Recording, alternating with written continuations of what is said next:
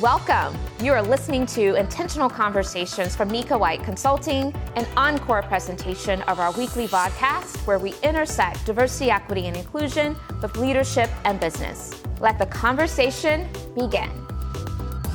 This is very exciting. I am so excited. You know what we do here on Intentional Conversations podcast. We take a moment to officially and formally introduce our guest co host by sharing their accolades, their credentials, their experience, and the way that they show up in this space to do this work. So, what I will do is I will read our guest bio and then I will invite him to unmute and greet you in his own way. Uh, one of the great things about our guest co host today is he is a friend of NWC and has been with us before. So this is actually his second time with us. Uh, today's guest is Jared Karol. We're welcoming him again. So, so exciting. Jared is the head of product experience at Translator Inc., which is a DEI technology company. For more than 20 years, he's been in social justice spaces as a teacher, DEI consultant, writer, public speaker, and facilitator, specializing in guiding white people to confront racism and to be unapologetic anti-racist. I cannot tell you how excited I am for this conversation. Jared has extensive experience in Fortune 500 companies and facilitating difficult conversations and coaching executives to be impactful storytellers. So, this resonates with me as a storyteller myself. His first book, A White Guy Confronting Racism An Invitation to Reflect and Act was released in November 2021. An avid reader, accomplished musician, and active meditator, he lives with his partner and teenage twins in the San Francisco Bay Area. So I'm going to take a minute. I'm going to uh, ask Jared to unmute and spotlight him so that you can all meet him and he can introduce himself in his own way. Hi, Jared. Hi, Cosette. So great to be here. Um, it's it's almost like uh like I I recognize that uh, introduction, like maybe I wrote it or something. no. No, but seriously, it's uh it's so great to be here. And you're right, you know, Nika and I we met, gosh, t- early 2020, and then I was on on the show. I think it was like June of 2020, which as we all remember was a you know pretty intense time uh, and an important time. Um, but yeah, you covered pretty much you know what I do. The one what what I would add, uh, that you know, because a lot of people I get this question whether I'm on a show like this or you know in just so many different spaces. You know, what you're a white guy, like you know, why are you doing this work, right? And we can delve into all that stuff. Yeah. But the main thing that's you know really that that brought me into this work 22 years ago was the death of my father, who was a gay man, uh, and he died of AIDS.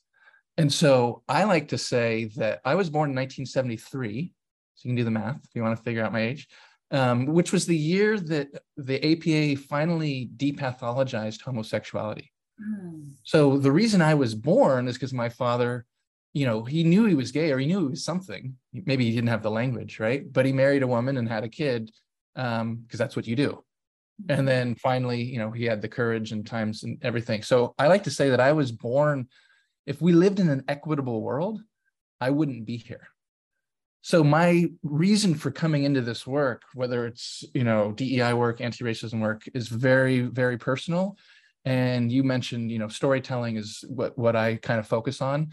Um, using my own story to empower and enable and, and model what others can do but um, how we can individually and collectively and organizationally tell stories that are inclusive that are impactful that are powerful compelling and that are inspiring. So um, I think that's enough. Um, uh, between what you covered and what I just said, I think uh, you know hopefully people have a little sense of who I am and and what I'm doing and why I'm here.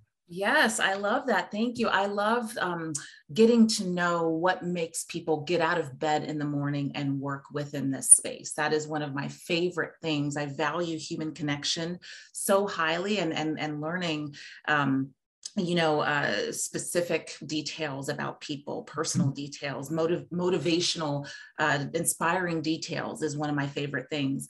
Um, one thing that i would love to mention uh, that we found out we have in common uh, you know before uh, our the rest of our community joined us is that we are both twin parents. So for those of you were with us a couple of weeks ago when I was the guest co-host, you learned that I have twin 16-year-old boys. And Jared, I'd love for you to just talk a little bit about, um, you know, your twins and and maybe one of the uh, I don't know, best moments in in your twin parent life or one of the most overwhelming moments or anything that you'd like to share.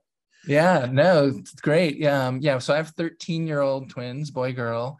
Um, gosh, so many, so many moments. Right. I'm trying to, try to I don't even, I don't know what uh, the the best one is, but I guess it's just, and maybe you know, this is true for all parents. I think not just twin parents, but you know, the evolution of their of of their relationship mm. right and i'm you know when i when when we found out my wife was pregnant i was teaching actually at the time and i had i was teaching sixth grade humanities social justice curriculum which was you know so key to what i do now uh, and there was a kid in my class who's uh, who had twin siblings who were in i think like third second or third grade. So i didn't really know them okay. but i knew of them. And i remember the the mom came in and she was a pediatrician. And you know she, she she'd heard you know all the parents had heard that that I was having twins. And I said hey you know how are your and she had boy girl twins. And I was talking to her and I said you know do they get along? And she said oh yeah they're best friends like they're 8 years old but they still share a room like we'll put them to bed we'll we'll turn the the light off um, but then like half hour later we'll still hear them like talking and sharing and sometimes one will be in the other's bed. And so I, re- I just remember her sharing those stories of her twins and i my wife and i were you know intentional about it anyway but that just like whatever we do they're going to be close. Yeah. Of course all siblings twins or not are going to fight and have their things but we yeah. really we don't we don't buy into the narrative like well well if they're fighting that's just what kids do it's like no like so we really um emphasize like you two have each other and you're always going to have each other yes. um if when whatever else happens with friend, you know, they're middle school, they're going into eighth grade in a few weeks, right? Like, right.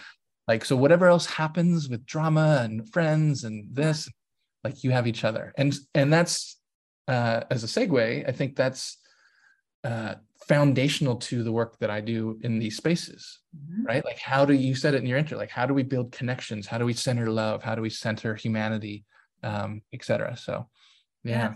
I love that. I love that we have that in common. I noticed yeah. for someone who is here with us also has uh, twins in our community. So cool. um, you know, I, I feel like uh, when I found out that I was having twins 16 years ago, you know, I didn't didn't know any other twin parents, and that was very overwhelming for me. And as I've you know gotten older and met more people, there are so many people who who have twins. You know, I know you know talking with Nika at one point, she said, "Oh, I always thought it would be fun to have a to be a twin or to have twins," and you know, so many people say that to me, and I, I always say why like it, it is very exciting it is it is very fun but it is also very very challenging um, mm-hmm. and you know everything is challenging but it has um, some unique challenges so uh, yeah. so you know, I have a, a number of interesting conversations when people find out that uh, I am a twin parent, and I'm sure that you and your partner do too. Oh yeah, oh yeah. yeah. so I I would love to jump into this conversation. I have been waiting for this conversation. I am so so excited, um, especially about the work that you do, and now knowing your story, now knowing what gets you out of bed in the morning to this space. You know, I want to jump right to it and I want to, um, to hear from you about how you guide white people or organizations that are, you know, predominantly white uh, to confront racism. How do you help them and guide them to be unapologetic anti-racists? I love that unapologetic anti-racists. Yeah. Well, if if if you if you will allow me, I'm going to read a, a piece from the book. Yes, please. But actually, I think and Nika may or may not re- remember this from two years ago. I mean, I'd be impressed if she did, but I read this piece then because it's kind of at the heart of of what I think is the challenge for white people. Okay. And so this is uh, called "Push Through the Discomfort." Mm. You're a white person newly waking up to 400 years of racial injustice. Good. We need you. Continue on your journey. Don't get stuck on the I don't know what to do about racism track. You do know what to do about racism. What you don't know is how to be consistently, visibly anti racist. You don't know how to be associated with anti racism in a demonstrable public way, public way. You feel nervous making the transformation. stepping into the unknown, taking a risk. Sure, you're concerned about saying the wrong thing, offending Black people, white guilt, but you're more worried about how your relationships will change with your white friends and colleagues, jeopardizing the social capital you've accrued with white people who have never known you to be anti racist. The people who don't see you as that kind of person, who will be surprised by the new you, who may tease, mock, and belittle you, who will ask you why you're so serious all of a sudden, whose friendships you may strain or even lose. You don't know how to navigate this, how to absorb the criticism, how to embody the new anti racist you. Because you don't yet have the fluency and confidence, you feel awkward, anxious, uncomfortable, and you have to push through the discomfort. If you don't, nothing changes. And so, wow. Yes, go ahead. Is that every white person in corporate America? No, but it captures with with some you know variations a lot of what I think is the challenge. I'm mostly working with people who are leaning in to some degree. It's not like they're being forced to work with me or, you know, it's like they want to, they want to learn. Mm-hmm. And of course, and anyone doing DEI or anti-racism work is like, well, what should I do? Tell me what to do. Yeah. I don't tell people what to do. So it's really getting past that. So when I say, you know, unapologetic is a, is a strong word, right? Like, it is. And it, it, but it doesn't have to be aggressive. It doesn't have to be what I call like, a, you know, bomb, like we don't have to, we can move through the bomb throwing stage of our revolution. Right? yeah. um, and so really helping folks, and I have kind of four principles that are, that I center, and I'll share those in a minute, like really helping people with like how to be in this new this new way right um, and so there are four principles one is social justice yes. and there was for those of you know who who are on linkedin actively and who maybe follow um, uh, lily Zheng and mm. janice gassam mm-hmm. lily wrote a couple articles about or a couple posts about um, you know this dei social justice kind of intersection and it, it generated a ton of yeah. comments and and dialogue. And then Janice wrote an article just I think it was just this week, maybe late last week. Um, it's re- they're both really good, but they get at this idea like where does social justice kind of fit into the DEI conversation? Mm-hmm. And I think it's foundational, as a lot of folks do. Mm-hmm. Now the challenge is like, of course, social justice in its historic sense, you know, kind of doesn't jive with like corporate stuff, right? But that doesn't mean the principles around like we have to recognize and accept, not accept like, hey, it's okay, but accept that it exists, that the world and corporations and everything is, is inequitable, is, is unjust.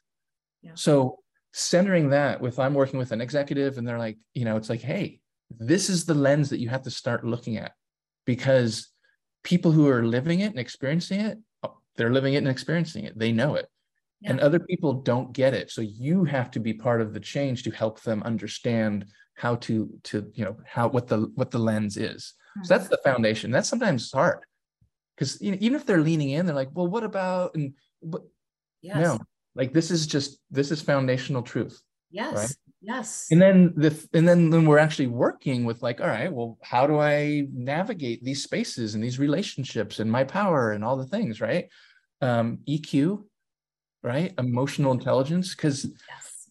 it's it's easy to just say, yeah, go do this, go say that, and then you're done. But it doesn't. You, you have to be, as you said at the beginning, right, in relationship with love, with humanity, with empathy, with curiosity, with vulnerability, all these things, right? Yes. And then a third component, so social justice, EQ. Third component is um, mindfulness. And it's not, I don't necessarily lead people in meditation sessions, but it's like, how do we when we don't know what to do when we're put on the spot when we're at a you know in a on a in a media uh, opportunity all these things and we're nervous or we're being challenged or we're being you know whatever how do you stay in the conversation? How do you stay present? How do you absorb that discomfort and move through it kind of like what the piece was? Yes. and then the fourth thing which you know it's nice to circle back around is storytelling right? What's your story What's your story, CEO or SVP or middle manager, right? and actually teaching and, and working with folks on how to craft craft a story how to how to unearth it and surface it and then how to tell it in what context? What's your 10 minute story or 10 second story? What's your keynote story? What's everything in between? So that's kind of you know a, a high level overview of immersing people in a way of being and thinking and embodying as opposed to like lists of things to do and, and not do Yes. Oh my goodness, Jared. Okay, you said so many things. You said so many things, and I and I. Uh, my mind is racing right now. I, I want to amplify, uh, you know, some of the things that that you said. You know, jeopardizing social capital. Mm-hmm. Oh, that resonated so powerfully. You know that that conflicts mightily with being unapologetic mm-hmm. really about anything and i loved what you said about you know this is foundational if we all can align that this anti-racism work is foundational and that's where we're starting you know i'm seeing in the chat you know jeopardizing social capital true allyship we cannot be true allies. We cannot be allies in action unless we are willing. We are willing to jeopardize that social capital.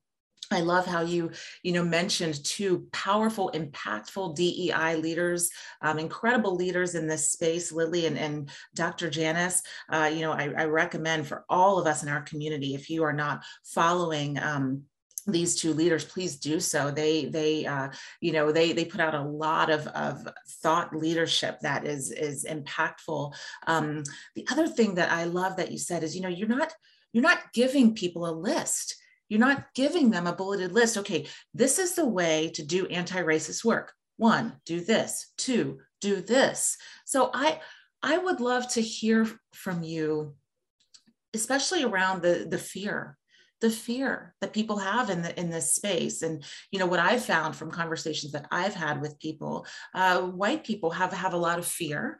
Um, you know there's a lot of that discomfort that we've been talking about. And and um, you know also sometimes it's it's like you know well I, I don't know how to join in the conversation. I don't know that this space is for me. So how what do you say to someone yeah. who's hindered by fear of doing or saying the wrong thing or, or by taking action Totally, totally. It's a, such a relevant conversation, and, and here's here's where I think the EQ, as as um, you know, whatever we want to call ourselves, practitioners, facilitators, leaders, D, you know, DEI, social justice people, you know, Nika, you, me, Lily, Janet, you know, we all there's there's lots of us, right? All the folks that come on on this show, is yes, we want change, and that's why we're doing this, and we have to know that there you know we have to find the best ways to make that change in the context in which we're working right, right? so i'll bring translator in. You know you mentioned my my job. Um, it's translator inc. You, you, can go check it out translator.company and you can learn about it. But um, one of the the sessions that we deliver so most of our deliverables are 90 minute um, we call them learning experiences. And there's a tech component and a, and a social learning right so one of the, my favorite ones, which I helped build last summer, and, and we've been rolling it out ever since, is called comfort zones. Okay. So we have all these little one sentence scenarios, hmm. right? Your new boss is black. How comfortable are you? Right? Wow. You, you know, and boom, and then they just they rate it, and then we show it, and then we have you know there's curriculum around it. Yes. So what what happens is what uh, arises, right? And you have a group of, it could be as small as 30, it could be as much as 150, right? Just depends on the client, et cetera, right? So then we talk like, hey, you know, what'd you, what'd you think? Like, how was this exercise for you? And, and people come on and what always happens invariably is like someone, you know, is, is vulnerable and they say, yeah, you know, I was uncomfortable with that question because it made me think about this. I don't know what to say and I don't have a lot of experience or, you know, proximity. And we go, hey, great, thanks for sharing. And then someone else will say, you know, it's hard to be the only black person or the only trans person or the only right, and they share that experience, and right, and we we facilitate those spaces, right, and then towards the end, this is like the big reveal. So it's great. So it's like at that point, everyone's kind of on equal footing, right? Yes. Right. We're we're we're uncomfortable for different reasons. Then we get to the end, we say, so remember when so and so shared that and so and so shared that? What we're talking about is degrees of concern, mm. degrees of discomfort Yes. Level one is I don't know what to say. I don't want to. I don't want to look stupid. I don't want you know all these things, right? Level two is I don't. I don't feel like I really belong here. Like people aren't really actively including me. I'm the only whatever. Mm-hmm. Level three is I don't feel safe. Yeah. I don't feel safe psychologically, physically here. I need to, I need to leave. Right. And so we reveal that. And then the takeaway is don't let your level one trump someone else's level three because they're not the same. Oh, I and love so, that. So there's a validation of like, hey, we're not saying, you know, you should be, uh, we're not shaming you mm-hmm. that you don't know what to say. Right. We're just saying, hey, that's real. Yes. And this is real too. And you need to push through the discomfort so that you can com- contribute to environments and contexts so that there is less of level three. Mm. So that's kind of the, the thinking. Um, and it's really powerful because a lot of people like, okay, I get it. Yes, yes, that is you know so powerful. I I love that you mentioned psychological safety. You know, we've talked about that here on you know intentional conversations podcast, and and I am I am um uh, particularly interested in psychological safety and and the role of you know um, EQ and and and mindfulness when we think about psych safety in the workplace and and the, and the four uh, the four types of of psych safety you know inclusion learner contributor and challenger safety. And you know when we think about these these uh, four things that you shared with us you know social justice eq mindfulness storytelling and the ways that those come together for you to do this work you know i'm sure that you also talk about you know within those how uh, you know white people can show up in dei conversations in these spaces in a way that doesn't cause harm. How do you how do you do that? How do you help yeah. people with that? So it's as as this work always is it's nuanced and contextual. You know michelle kim is, who's another person yes. who everyone should know about and follow and her book that came out last about a yeah about a year ago last mm-hmm. September I think mm-hmm. is, is brilliant. Um, and she lives in Oakland so neighbor here.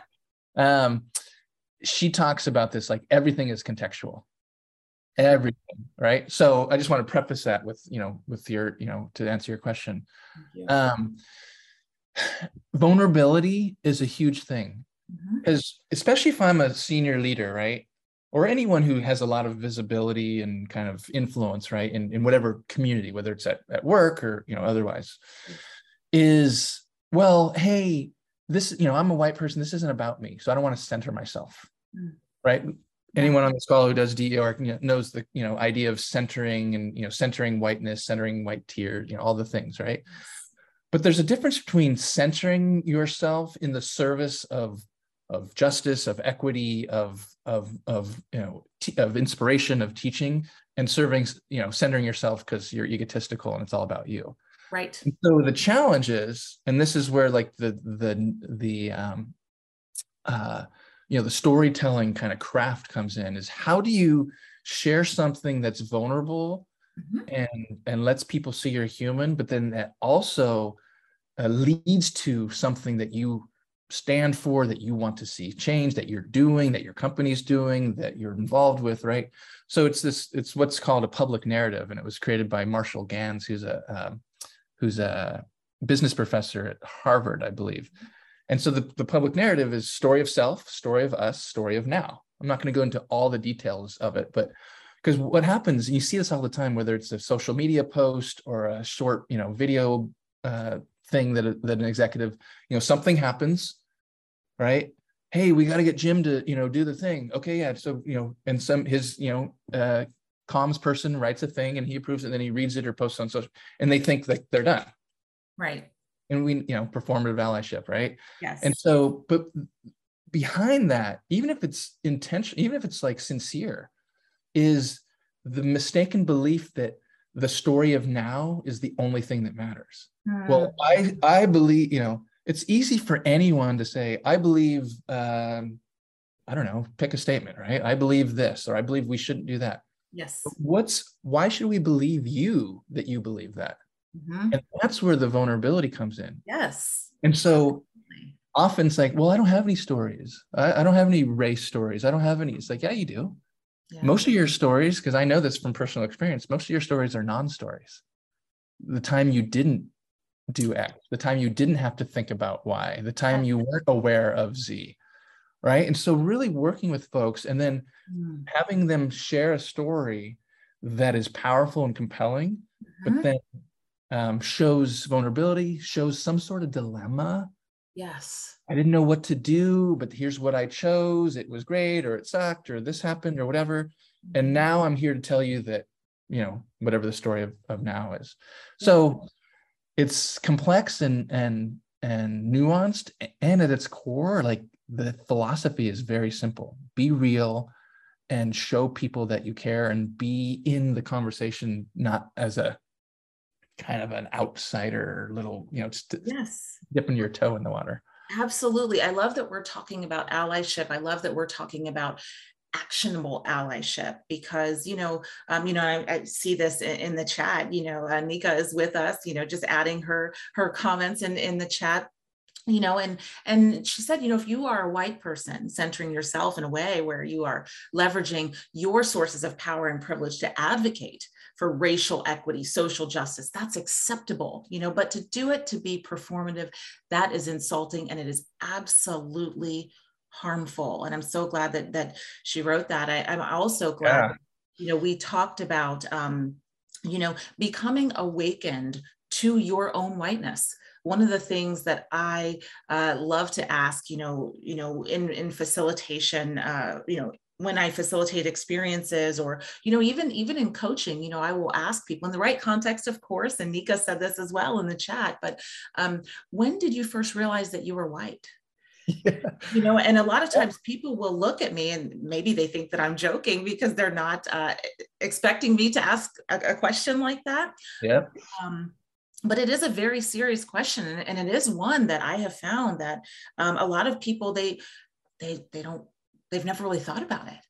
And they they sit and they think oh, I, I I don't know. I don't know when I first realized that that that I was white, and you know, um, it's not it's not enough. I think i think that it used to be okay to just say you know i'm not a racist. I'm, I'm not this i'm not that. But now we have leveled up.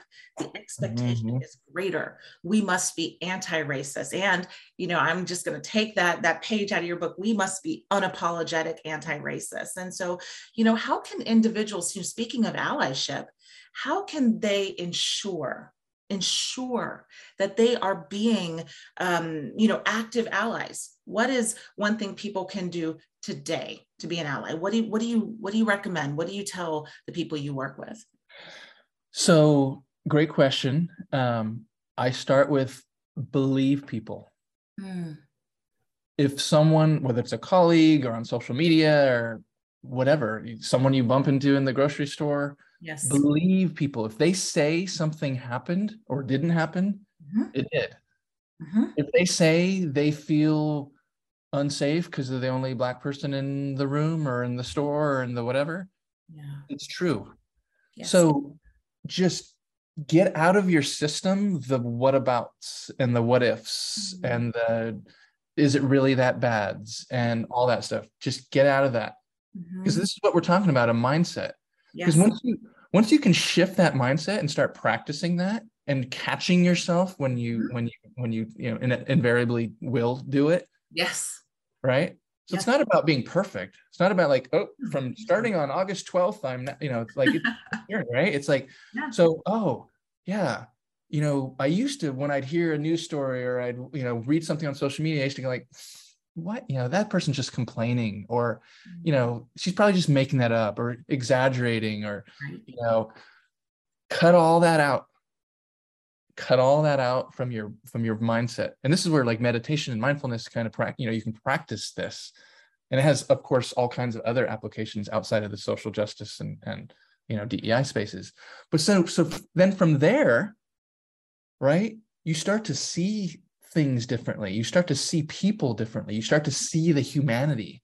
Yes. I mean, the very first quote in my book is from Tarana Burke. And hmm. she says, you know, uh, I don't believe your anti racist work is complete or valid or useful if you haven't engaged with Black humanity.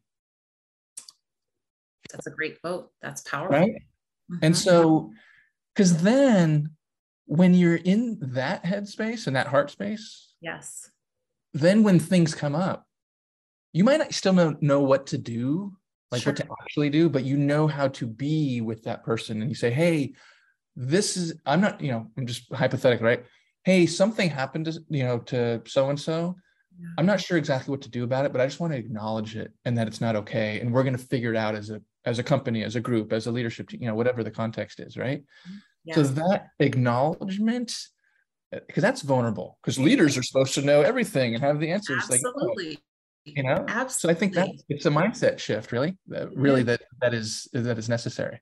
It is. And and you know, I love that you talked about acknowledgement, you know, having that awareness and and then, you know, going forth with that acknowledgement. And when we think about uh the the small cost to do something like that, it's nothing, right? It's nothing. Just acknowledging, simply saying, this happened.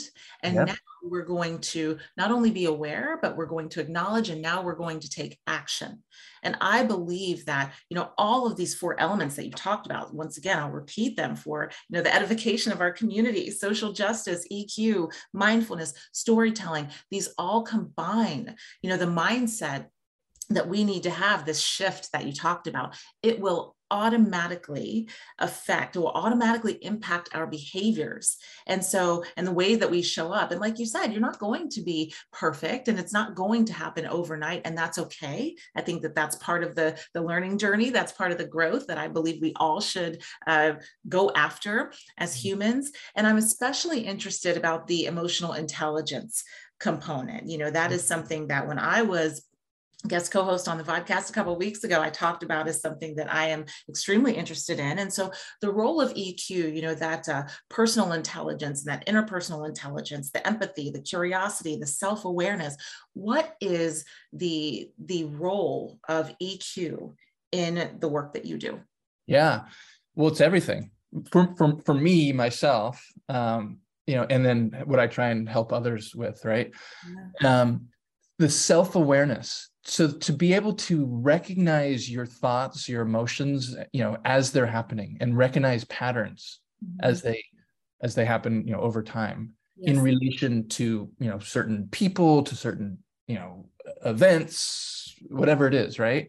So i think that that you know recognition and then pausing right? I mean there's some new I, i've seen a couple commercials it's some like it seems like a marketing kind of scam but it's like some electrolyte water and Mhm. their their their slogan is like pause for hydration stop for nothing you know so it has this you know, yes buff athlete like doing you know Yeah. running you know 100 miles or whatever it's like pause for hydration and stop for nothing uh-huh. i was like that's kind of you know whatever clever marketing but then i was like wait a second that's kind of what we're talking about Mhm.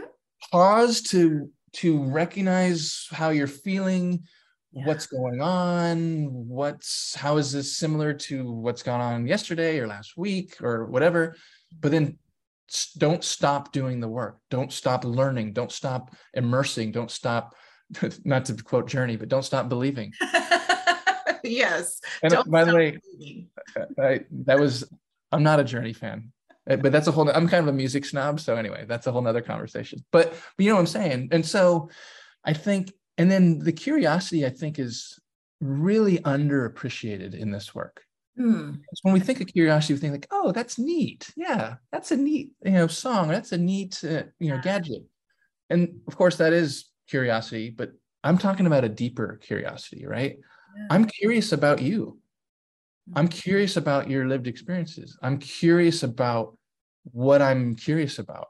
I'm curious about what I don't know. Yeah I'm curious, you know, I mentioned, you know, the reason I put music in my LinkedIn bio and my bios is like, I'm curious about, I'm almost like an, an amateur ethnomusicologist Hmm. because I'll discover a house uh, artist or an African artist or a you know whatever, and I'm curious about the music. I, of course, I enjoy the music and the rhythm and the beats and the, the instrumentation and everything, but I'm also curious about where did this music come from? Yes Like, what's this about? yes Like, and, and so bringing that curiosity to relationships, to people. Hmm, I'm curious. What is you know? We just hired you, and you're the only black person on our team. I'm I'm curious about you know what that experience is like. Now you might not ask that of someone, right but the, the you know, or you find ways to do it in a in a you know a, a, relevant way, right? but yes. it's that curiosity so i think that's um because i don't know if it's the opposite of curiosity but you know judgment is so easy. It is. To arrive at a conclusion about someone or something or some interaction. Yes. And i think we need to move away from that as much as possible. Hmm. we absolutely tell me, about, tell me more about what you're thinking. Tell me more about what happened. Yes yes tell me more about your perspective Mm-hmm. Yes, in our in our chat, you know, uh, Lenroy, thank you so much. You know, said totally, yeah. become courageously curious. One of my favorite quotes from Brene Brown. You know, she talks about you know it's hard to hate people up close when you lean in. When you get to know people, when you open your eyes, and when you realize, you know, speaking of narrative and storytelling, you know, one of the things I like to say is, you know, behind the lens of every eye is is a story just waiting to be told. It's true. And when we think about the number of people we pass in a given day, you know, there's a wealth, a wealth of story. There's a wealth of life. There's a wealth of learning, um, you know, in every person you pass. And, and once you lean in closer, once you really take the time, you know, take the effort, expend energy in getting mm. to know another person, it's it's hard to hate people. Totally. It's, you know, oh, that, I, judgment that you talked about.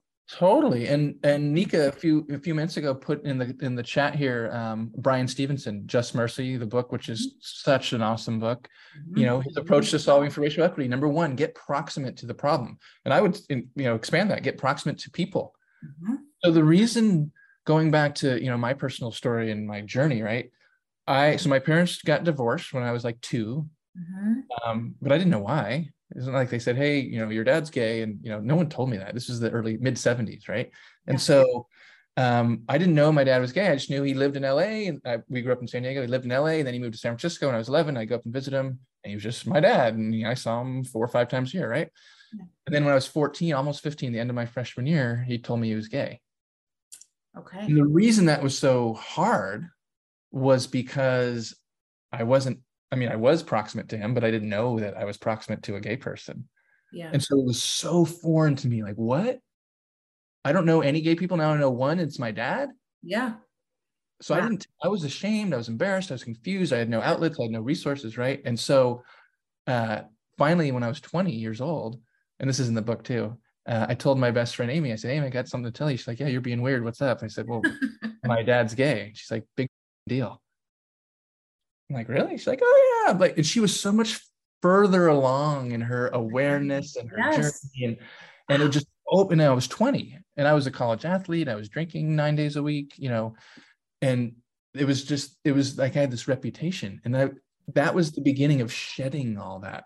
Oh. so much of the story, when you know, to bring it back into the corporate space, right, mm-hmm. is shedding who you who you think you are and and mm-hmm. letting go of that intentionally because you don't want to be that guy yes case, yes right anymore yes so. i think also shedding your expectations and notion of who other people should be in your eyes according to your own perspective and your own lived experiences and you know all of that and so you know this is a, an amazing conversation i feel like we're going to be best friends now Jared. I mean, you're stuck with me forever um, I want to, you know, open up, uh, you know, for questions from our community. You know, feel yeah, free please. to raise your hand or or to, uh, you know, put a question in the chat. And if you uh, would like, I am happy to uh, to ask you to unmute. Happy to spotlight you so you can have a conversation with with Jared instead of me hogging all of the airtime with him.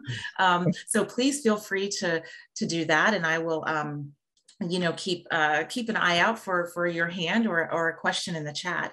Um, as we are waiting for that i you know i have a question for you because something just popped in my head about our expectations of others and and the ways that we almost put people in boxes and expect certain things of them that you know frankly we, we shouldn't expect. And it makes me think about tone policing, mm, tone policing and and boundary setting. And i'm curious to know from you you know can you explain the difference, the difference? yeah so in the context in which it, uh, it applies to me mostly is because i'm well I, am you know active i'm vocal i've written you know so mm-hmm. as anyone who is whatever your background racial or otherwise like you're going to get you're to get people coming into your spaces with all kinds of opinions and stuff right and so when i the reason i uh, and this happened about a year ago maybe like september october i was you know getting ready to launch the book and i was promoting it and i was you know doing a bunch of stuff and of course you know 98% positive and excited and everything.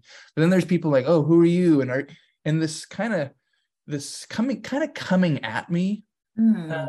approach that you know it was easy and and often people of color but also some white folks too kind of like who are you you're not qualified. They were gotcha-ing me. They were yeah. weaponizing. They were you know gatekeeping yeah. all this stuff. And I, you know my personality is like hey tell me more. Like hey i'm in, and trying to build relationship even if it's you know minimal and kind of superficial on online. And some people just they're not interested in that. And mm-hmm. so i was like okay. So how do i stand in my integrity while also respecting and and being aware of the dynamic here at play as a white man you know with some with power with you know writing a book etc and a person of color and with often other marginalized identities right? So just being aware of that. And so tone policing is like um you know can you please say that a little bit nicer? Because i'm not really hearing it right? And we know you know that that happens all the time. It does. Right? and so that's tone you know boundaries is like you don't get to talk to me like that Mm-hmm. You don't get to disrespect me. You don't get to come into my space mm-hmm. without knowing me, knowing my background, knowing my story, knowing my history, knowing eh, you know my relationships, my work, and and attack me and disguise it. Yeah. Criticism. Yeah. So that's the context in which I learned. And I remember reading, uh, I was like, I actually did a Google search, like tone policing versus boundary setting. Uh-huh. I wanted to be clear for myself before yeah. I kind of arrived at this. And you know, there were lots of different articles and stuff, and I I, I found um, you know some different perspectives to bring in.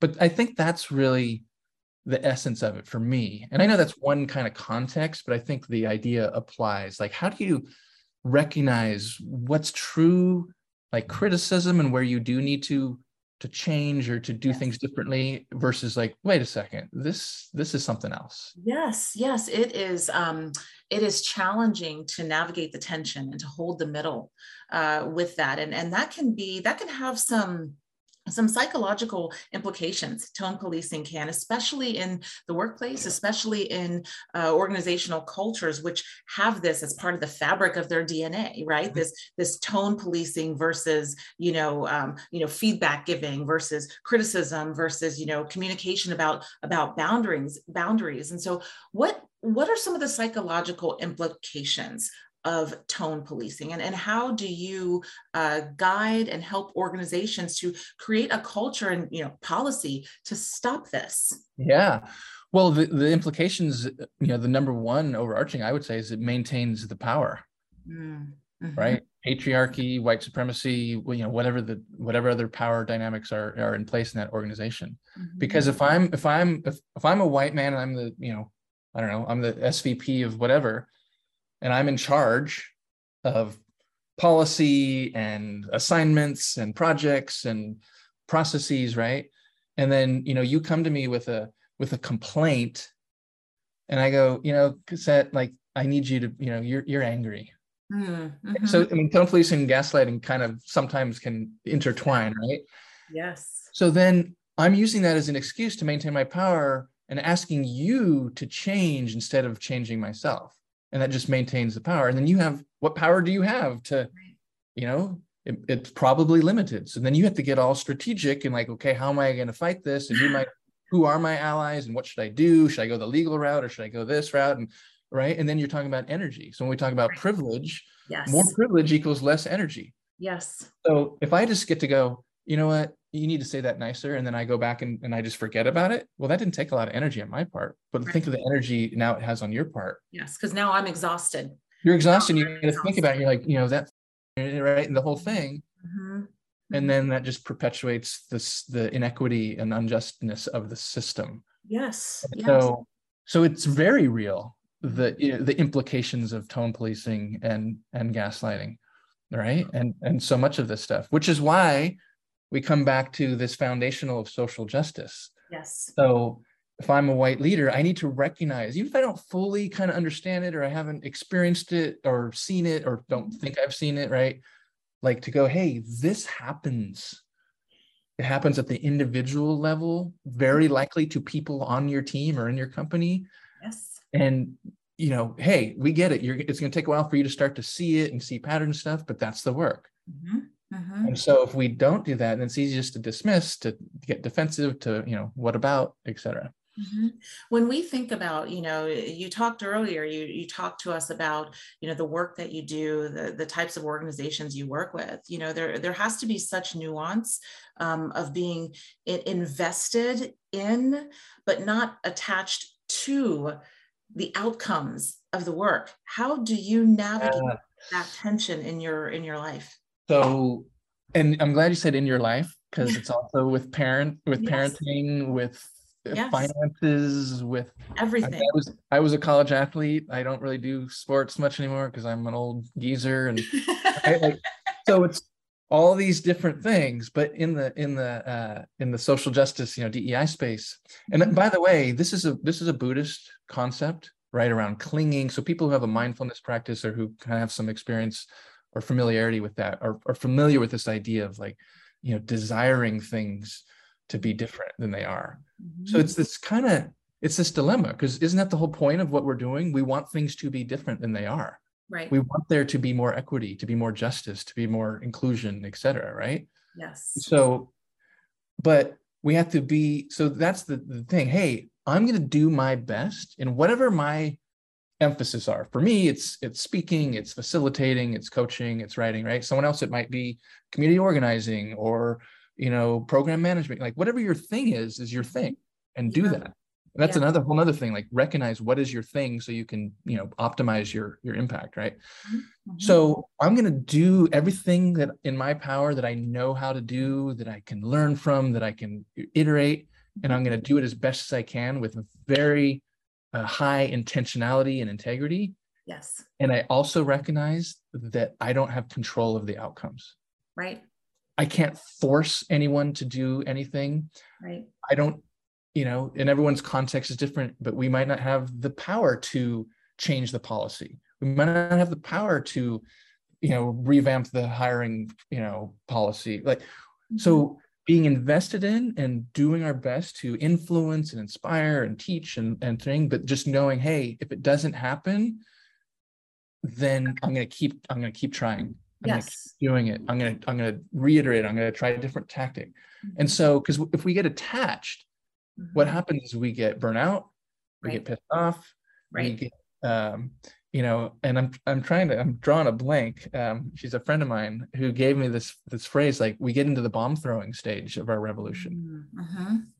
We're like, oh, you don't get it, and I was in that for like ten years, mm. from like 2000 to 2010 ish you know my kids were born in 09 so i think there was a slight change when they were born because like i gotta i gotta mellow out Right, maybe just slight yeah but so you know and you hear the pejorative like social justice warrior and all these things and mm-hmm. i'm not saying don't come with intensity and you know i'm not trying to tone police passion yes show up right yes. but i'm just saying be mindful of, of of how we stay relevant in these conversations in these spaces so that we actually do make the change that we want yeah, one of the things that um, you know I I have been fascinated by and and still processing and and trying to figure out exactly where I stand on it is you know the the corporate uh, stance on uh, you know taking a, a public stance on on social justice. And so, um, you know, I'm curious to know what you think about that. What's your position on corporations taking a public social justice stance? And, and how can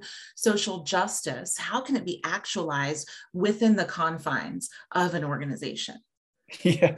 I mean, so part one of your question, I do believe corporations should take a social justice stance. Okay. The challenge is so many of them do and it's so obviously to anyone who's paying attention that it's superficial performative uh you know a one-off yeah so it's so to answer your question yes i do believe they should but i also believe that there should be, there needs to be more constancy and consistency and vulnerability, you know, all the some a lot of what we've been talking about. Yes. So, but you know, the reality is, you know, oh, something happened. Hey, Connie, can you write that, you know, thing for me and get it on my desk by, you know, two? Okay, Uh-huh. looks good. Yeah, can you post that to LinkedIn or Right. React. that's really- and I've been in these spaces. I've I've been inside corporations, Yeah. big corporations that I know how comms works. yeah. I know that most executives don't write anything. They don't Mhm. write their own stuff. Yeah. Right. And I get it, you know, that's how that's how the corporate world works. But when it comes to this stuff, it's like, no. Um, and then and I totally blanked on the second part of your question, which was okay. Uh, I said a bit of a mouthful. How can social justice be actualized Oh, within yeah. the confines of an organization? well, that's what the, you know, that's what the heart of Lily's and Jan, you know, Lily's posts and Janice's article were about. And I like I like what Janice said. I don't remember the exact quote, but something like, you know, we may never be able to fully liberate because if you think about the purpose of justice, it's liberation, right? Individual, collective, right? Yes. we may never really be able to see that actualized in in any given company maybe there are a few exceptions who are really truly bought in as a you know as a company Mhm. but that doesn't mean we shouldn't keep uh striving for it so it's actually an example of the being invested in but not attached to the outcomes because what can happen is like well justice is never really going to happen in this in this space this company this department this team whatever the context is. So what you know we shouldn't even try for it. It's like mm, that's that's kind of given up. So how do we how do we keep the principles you know of social justice uh, and keep teaching keep normalizing these conversations so that we do make progress? We might not get to you know where it's a truly liberated you know anything space company but if we if we don't keep trying then why are we doing this work in the first place Absolutely. I mean, like you said, you know, don't don't stop believing, right? Like, I think that one of the things that Nika talks a, about a lot, and and that I, you know, believe as well as you know, um, even though there's so there's so much going on in the world. There's so much pain. There's so much injustice. There's so much heartache. There's so much um, inequity and unfairness. Um, but if we are not um, audaciously hopeful, uh, you know, then then what's the point, right? Yeah. The point? Um, and so, you know, for me, I want my actions to uh, disrupt you know disrupt this the the narrative of the privileged majority. I want my actions to have a positive impact. I want my actions to uh, to increase human connection and and belonging for everyone. Um, and so how you know tell tell us about you know in our in our last couple of minutes here i really want uh, to, to leave us on an inspirational hopeful note and and you know just around your Yeah. your book and and your hope and and why it needed to be written Well, you kind of queued me up, whether intentionally or not. Like you said, I want my actions to, right? yeah That's what people have to figure out. What do you want your actions, your thoughts, your relationships, your behaviors, your impact to be? Mhm. And that can, you know, goes back to storytelling. That can come from so many different, you know, places, right? So for me, and I imagine for you, because as a parent, you know, of twins, as we talked about, like Yeah. I want my actions and my legacy to be uh, clear and visible and, uh, and and impactful, so that my kids, not just my kids, but obviously they're kind of to see like to to know how I expect them and and want them to be in the world. They're 13. I don't know what they're going to do with their I don't know are they going to be in social justice DEI? Maybe, maybe not. I don't know. I mean, I'm not trying to drive them any any specific direction. right But that, so what is each one of us, you know, on this call or anyone, what do we want to be? And just as importantly, if you're, you know, depending on where you are on the journey and the transition and the transformation, like what do you not want to be? Mhm. Like I didn't want to be that guy anymore Mhm. who didn't care, didn't know, didn't wasn't curious, didn't have compassion, didn't have empathy, wasn't proximate to people. So I intentionally changed. yes So that's my that's my inspiration uh, for the end here. I love it. I love it. That intention so important. Oh, Jared, thank you so so much for being here with us. I'm so grateful for the opportunity to have talked with you. Uh, yes, I'm seeing comments in the chat. Very grateful for yes. this inspiring conversation. We will definitely be in touch. Like I said, we're best friends now. You're not getting rid of me. Thank you for being here. Thank you to everyone in this amazing community. Thank you for joining Intentional Conversations podcast. Have an amazing weekend, and we will see you next week.